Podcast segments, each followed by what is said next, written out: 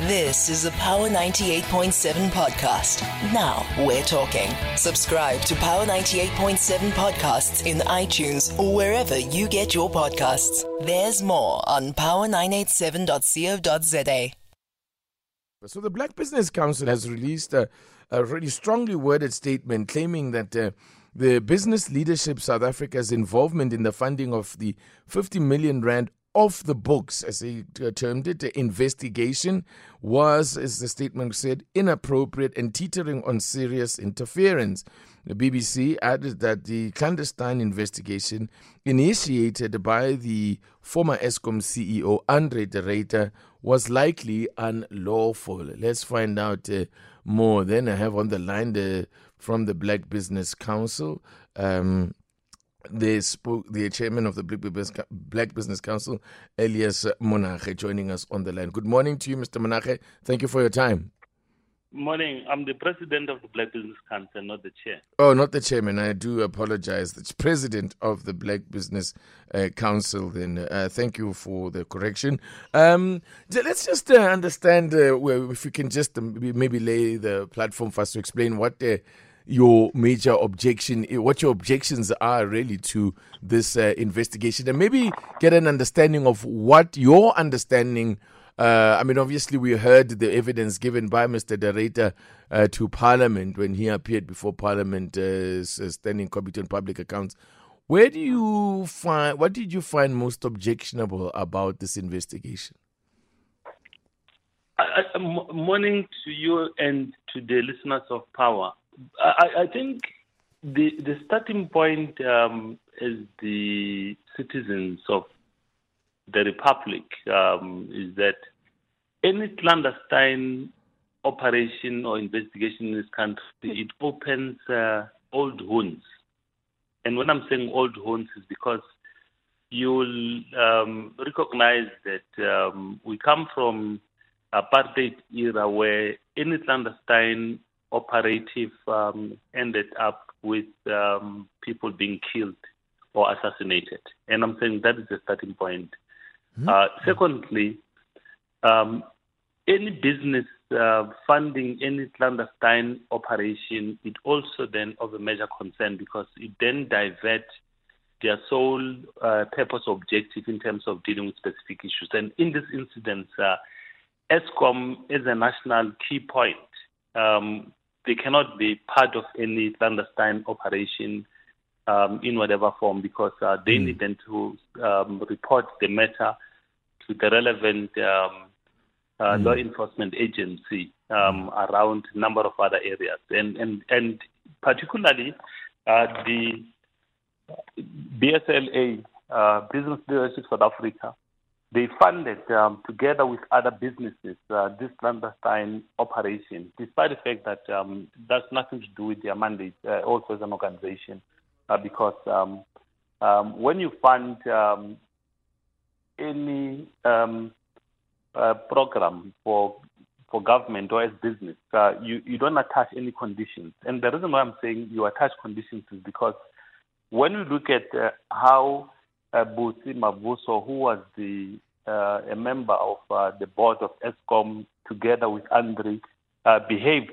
over a particular period of time during um, uh, presentation at uh, various um, uh, parliamentary committees. It then shows that there is something between the two of them that they are doing that is um, unto a normal process.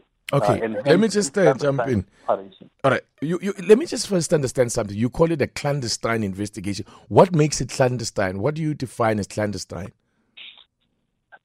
A clandestine operation is when one you you you, you don't you, you don't you, you, don't. Well, I, uh, let, let, me put it this way. I understand. I know what clandestine means. So let's talk yeah. about what makes this one clandestine in your view. No, it's not about um, my view whether this uh, constitutes a clandestine or not. I'm saying the manner in which uh, this thing is then done is not open, it's not transparent um, in whatever form or shape. That's the first thing. Secondly, transparent to who? Uh, transparent to, to the nation and even to law enforcement agency. I'm saying if there is any particular matter, uh, you don't just go out and, and appoint um, a private investigation uh, to do this thing. You you report the matter. Eskom is a national key point, and I'm saying it is within that context that uh, the management and the board of Eskom, by realizing that there are certain things that are not done proper, you then go and report the matter to law enforcement agency and uh, even to relevant uh, uh ministers, uh, minister yeah. of justice. You see, the, the, reason why I'm asking why you say this is clandestine is that uh, this was done with the knowledge of the board.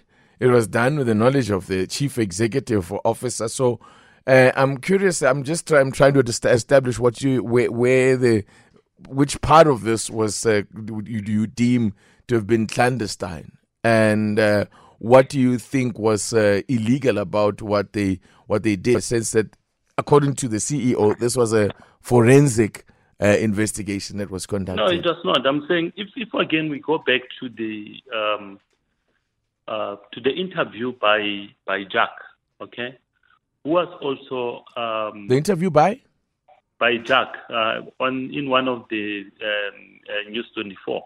Uh, the guy was supposed then to write a book, um, and this is the person who basically exposed this thing to say, "I've been called." Uh, uh, to write a book, and I asked questions: Who are the people that uh, are investigating this thing? And I'm being told that um, they've appointed um, five us and his, his, his, crew, but the person who's leading the investigation is a, a person by the name of Tony Oosthuizen.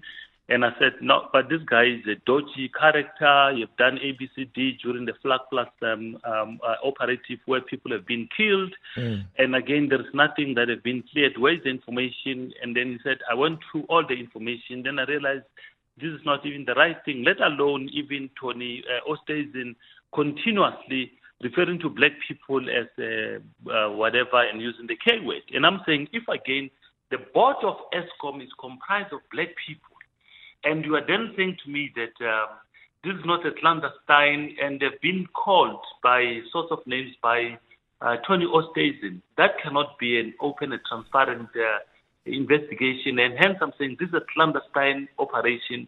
Uh, and the second part is when uh, uh, Andre and even uh, one member of the board who happened to be Busi Mavuso went openly accusing the ANC of uh, being part of this thing without any evidence uh, before anyone, including even uh, naming, uh, for example, uh, the Minister of uh, Mineral Resources and, and Energy, uh, Minister Gwede Mantashe, mentioning the Deputy President, G.T. Mabuza.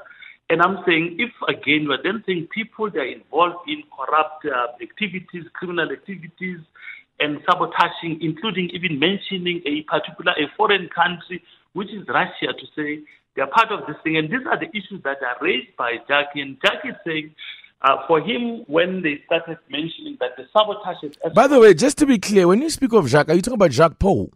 Yes.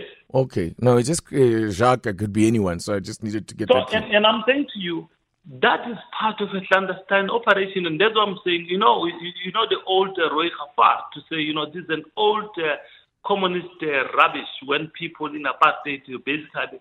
Um, uh, so you took particular exception to uh, perceived attacks on the ANC. No, I'm saying there are a number of other things. I mean, no, no, no. I'm talking specifically about you've just raised the the what was said about the ANC. You took exception to comments that were made about the ANC. Why would the BBC be touched by attacks on the ANC, whether they be no, fair or no. unfair?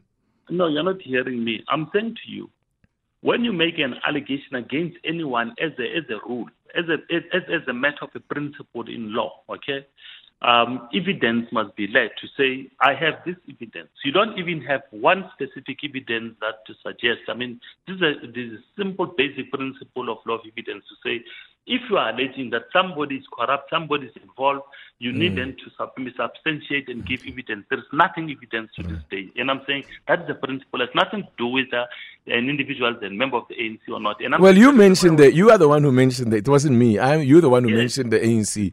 Okay, anyway, what would you like to see happen now? Let's say, just in conclusion. No, I'm, I'm saying to you, the, the entire clandestine operation, it basically diverted the sole. Yes, what would you like to see happen now? Yeah, but I'm saying there, there are two things before we talk about what needs to happen. I'm saying no, no. The reason why I'm asking, it's just we're running out of time. That's why I'm just Okay, in I'm conclusion. saying- what would you like in- to see in- happen now? I'm saying, in conclusion, the ruling party need then to um, proceed with the investigation on this matter uh, because Government or the ruling party? no, I'm saying government. Government must basically uh, uh, lay uh, charges against uh, the individuals. Okay, you don't seem to make a distinction between government and the ruling party. No, I do. I do make a. Okay, so who should make the investigation? Government or the governing party?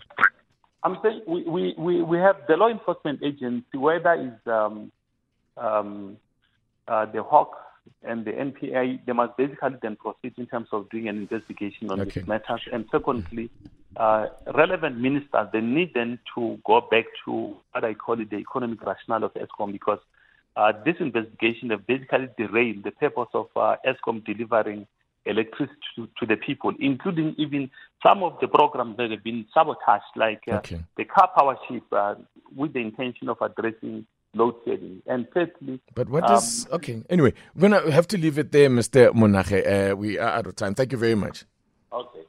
President of the Black Business Council, there, um, Elias Monage. You've been listening to a Power 98.7 podcast. For more podcasts, visit power987.co.za or subscribe wherever you get your podcasts.